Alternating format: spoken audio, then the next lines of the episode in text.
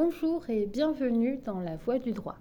Régulièrement, je vous propose d'analyser ensemble un des concepts de droit qui intéresse le quotidien, qui est proche de l'actualité ou entendu régulièrement, sans pour autant en saisir l'essentiel des enjeux. Pour ce nouvel épisode, je vous propose de revenir sur un mécanisme juridique régulièrement au cœur de l'actualité et récemment envisagé concernant le vote du projet de loi de finances 2024, le 49.3.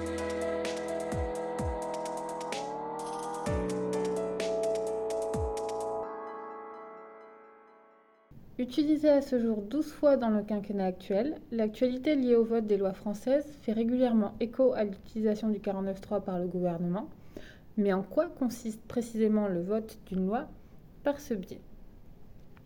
Le 49.3 fait en réalité référence à l'article de la Constitution portant ce numéro. Au travers de ce mécanisme juridique, en utilisant cet article lors du vote d'une loi, le gouvernement engage sa responsabilité pour faire passer le texte de manière unilatérale, c'est-à-dire sans vote. En effet, classiquement, comme nos cours d'instruction civique nous l'ont appris, le vote d'une loi fait l'objet d'un projet de loi lorsqu'elle est à l'initiative du gouvernement ou d'une proposition de loi lorsqu'elle émane directement du Parlement. Ensuite déposée devant le Parlement avant d'être soumise au vote des deux assemblées, l'Assemblée nationale et le Sénat, par le biais de la navette législative jusqu'à adoption définitive.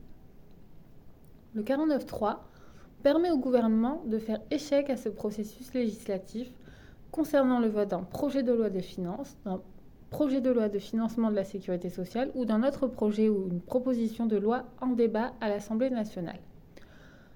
Hors projet de loi de finances ou de financement de la sécurité sociale, l'article 49.3 ne peut être utilisé que sur un seul texte au cours d'une même session parlementaire. En pratique, lorsqu'il est utilisé, le Premier ministre, après délibération du Conseil des ministres, engage devant l'Assemblée nationale la responsabilité du gouvernement sur son programme ou éventuellement sur une déclaration de politique générale. Les députés peuvent alors, dans un délai de 24 heures, riposter en déposant une mention de censure qui est recevable uniquement si elle se trouve signée par au moins le dixième des députés.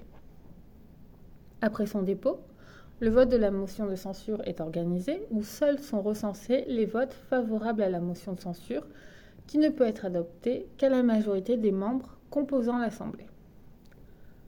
Faute de motion de censure votée, le texte de loi visé par le 49.3 est alors considéré comme adopté sans soumission au vote du Parlement. A l'inverse, lorsqu'une motion de censure est votée, le texte est rejeté et le gouvernement est tenu de démissionner. Pour la petite histoire, à ce jour, la France n'a jamais connu de motion de censure adoptée face à un recours au 49.3. Une seule motion de censure adoptée en 1962 face à la décision du gouvernement de recourir à un référendum pour réviser la Constitution a provoqué la démission du gouvernement, entraînant à l'époque immédiatement la dissolution de l'Assemblée nationale par Charles de Gaulle et par conséquent l'organisation d'élections législatives anticipées. Ce podcast est terminé. Merci de l'avoir écouté jusqu'au bout. Si vous aussi un sujet juridique est susceptible de vous intéresser, n'hésitez pas à nous interpeller sur les réseaux sociaux afin que nous revenions dessus lors d'un prochain podcast.